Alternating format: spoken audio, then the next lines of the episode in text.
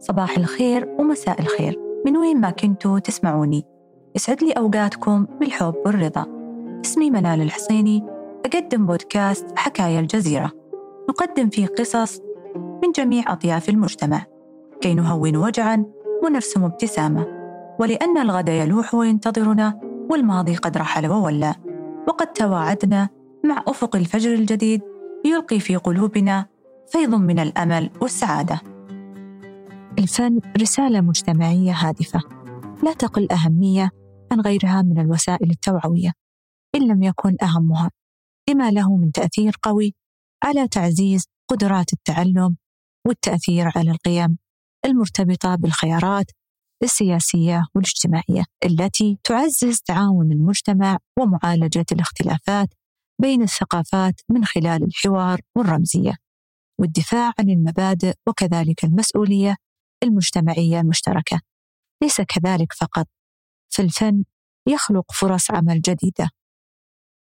فهو عمل إبداعي يبث روح المنافسة بين الفنانين لتقديم كل ما هو مفيد للمجتمع في مجال التربية والإعلام والمعرفة وكذلك الابتكار والتذوق الفني والتراث وصحة الإنسان النفسية. ضيفي اليوم هو الدكتور جميل القحطاني.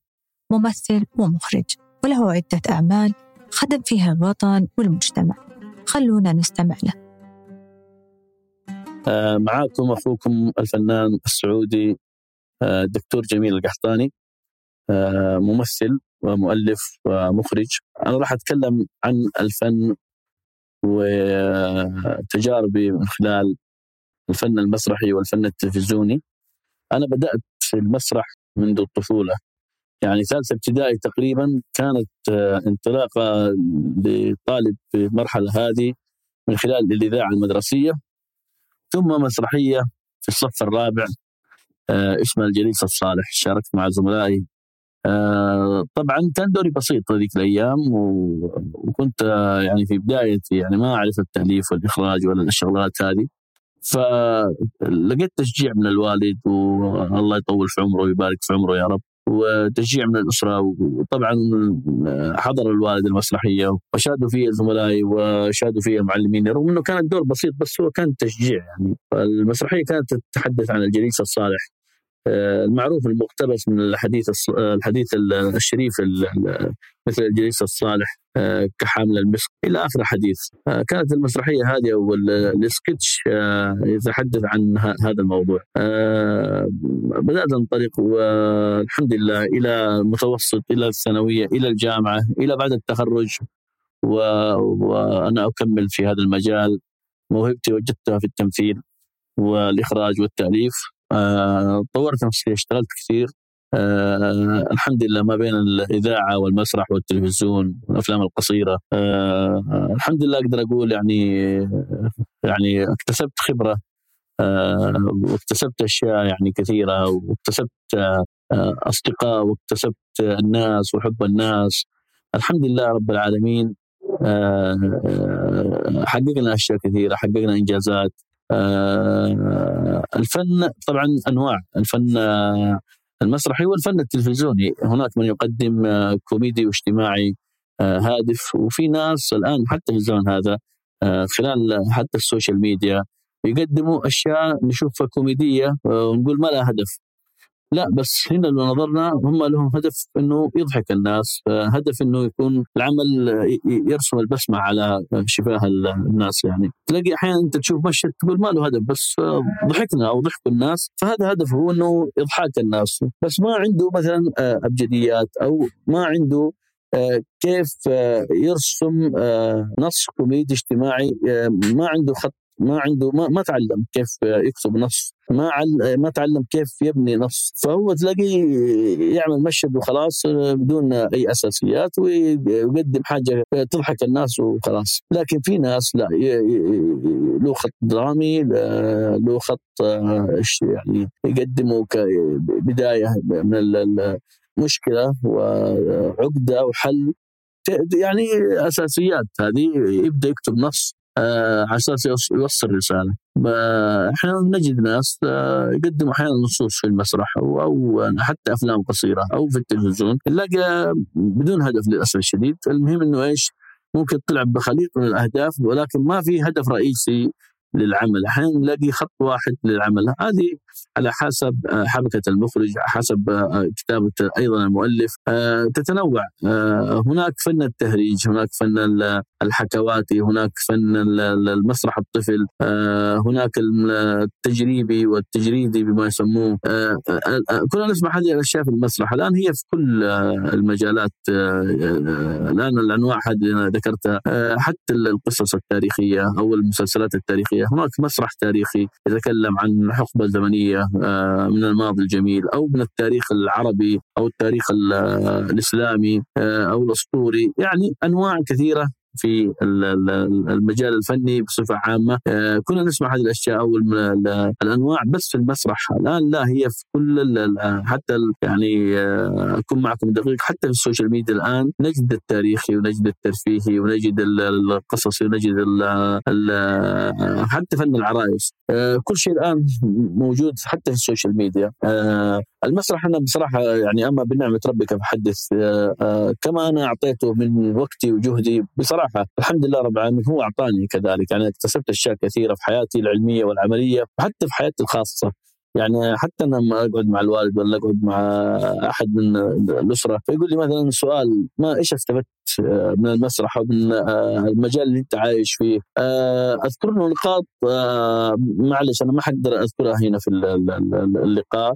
ولكن آه، فعلا آه، لو يعني أحد يسألني السؤال هذا آه، شخصي وأقعد معاه حيعرف إن أنا فعلا اكتسبت حاجة في حياتي الخاصة والاجتماعية فوائد عظيمة جدا جدا لا تعد ولا تحصى.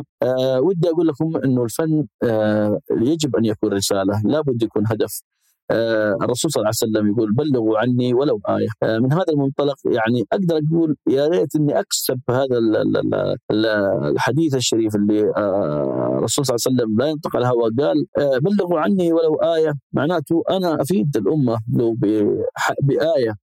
من آيات الله الكونية أو اللي مكتوبة في القرآن الكريم وأوجهها بطريقة أوجهها ل يعني العامة من خلال المسرح أو من خلال الإذاعة ومن خلال التلفزيون أو من خلال الأفلام وأدمجها في نصوصي إني أبلغ رسائل تفيد الفرد والمجتمع وتفيد الأطفال وتفيد الأجيال القادمة والأجيال اللي إحنا فيها الآن الجيل القادم هذا أو الجيل اللي إحنا نعيشه الآن يحتاجوا هذه الرسائل ويحتاجوا نحن نطلع آه، فعلا آه، آيات آه، كونية وآيات من القرآن الكريم مكتوبة.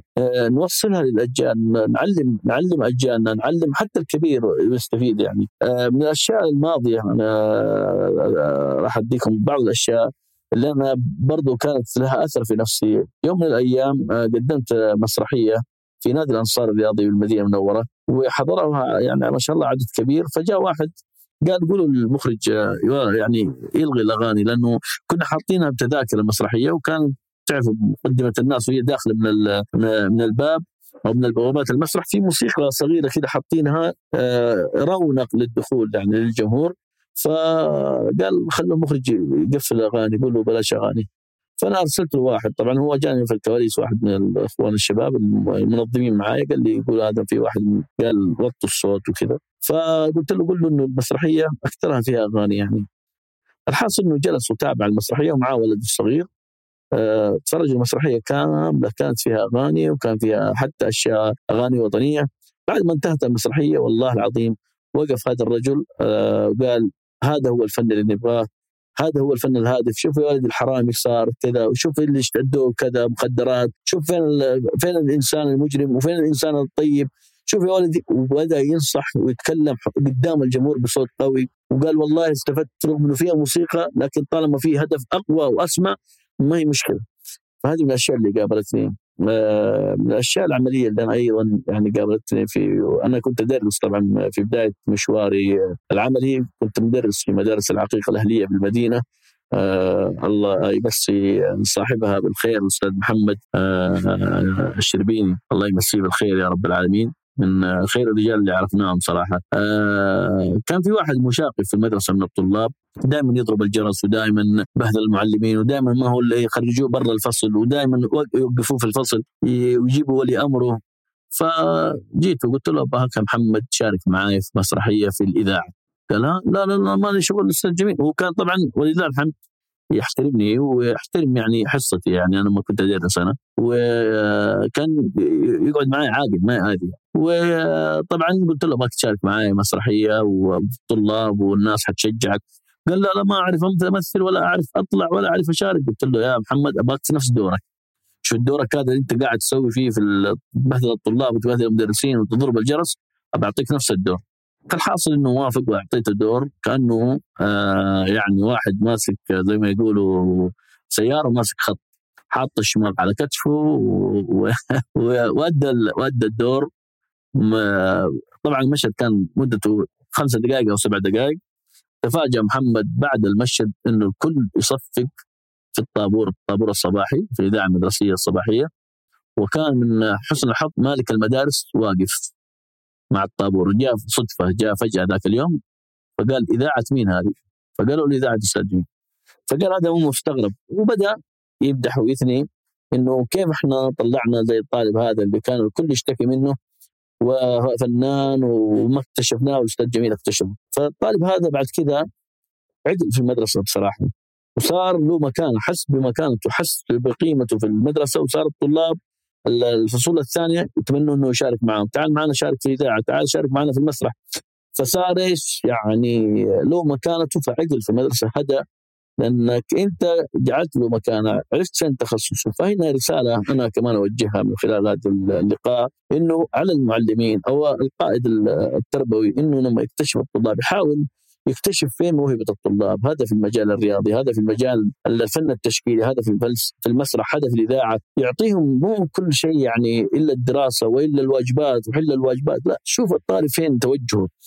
أتمنى إنه حتى الوزارة وزارة التعليم تسمع هذا الكلام واوجه أوجه لهم رسالة إنه فعلا حتى الطلاب معليش صح هو العلم الحمد لله لا يفوق عليه وإحنا نذهب بأبنائنا إلى المدارس لكي يتعلموا صحيح ولكن ابرز موهبته تعال يا ابني انت فين؟ موهبتك في أي مجال تحب؟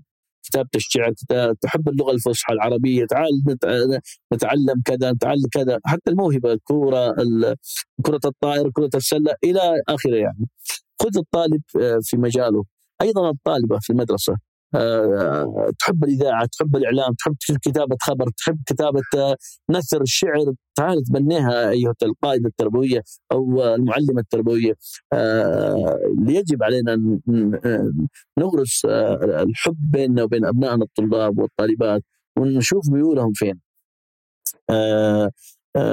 أيضا من القصص اللي مرت علي إنه في كان واحد جاء طبعا نطقه صعب كان آه، لما يكلمني مثلا آه، يتكلم كذا ب آه، أستاذ أستاذ أستاذ جميل كذا نبرته يعني فخلقه فقلت له تعال أبغاك معي في المسرح.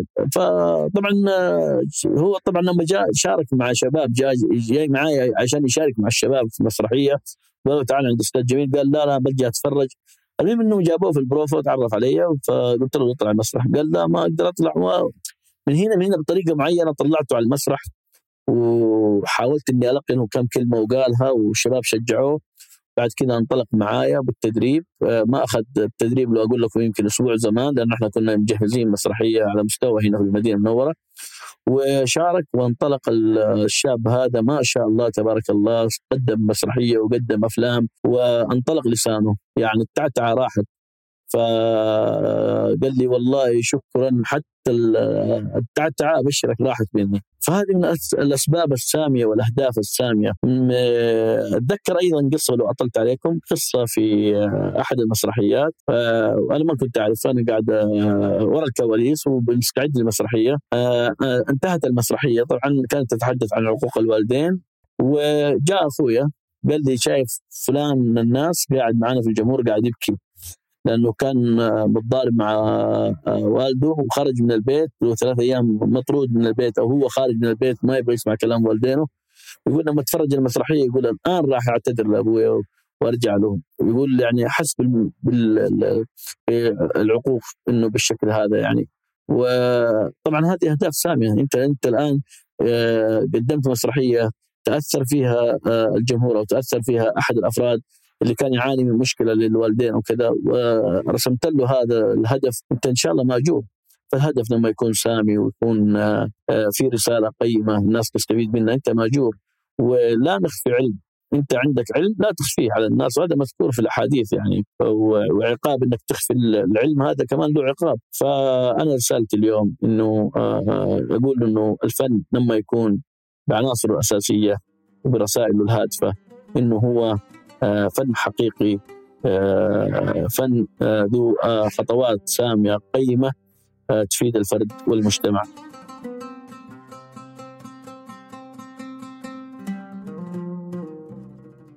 تأثير الفن على الإنسان يكون أقوى من تأثير العلم والمقال لأن الفن لا يخاطب العقل بل يخاطب الوجدان وما يخاطب وجدان الإنسان يعيش أكثر لأنه يضل في نفسه. فهو جزء من مكون هذا الوجدان. فالفن أعمق مما نتصور وبطبيعته نسبي فما نقبله لا يقبله آخر ولكن نقبله بالنهاية. فهو عمل رمزي ويفسر بأكثر من طريقة. فهو من يرفض التعصب وما يقنعك بأن ذلك الرأي هو الصحيح وما غير ذلك هو خاطئ.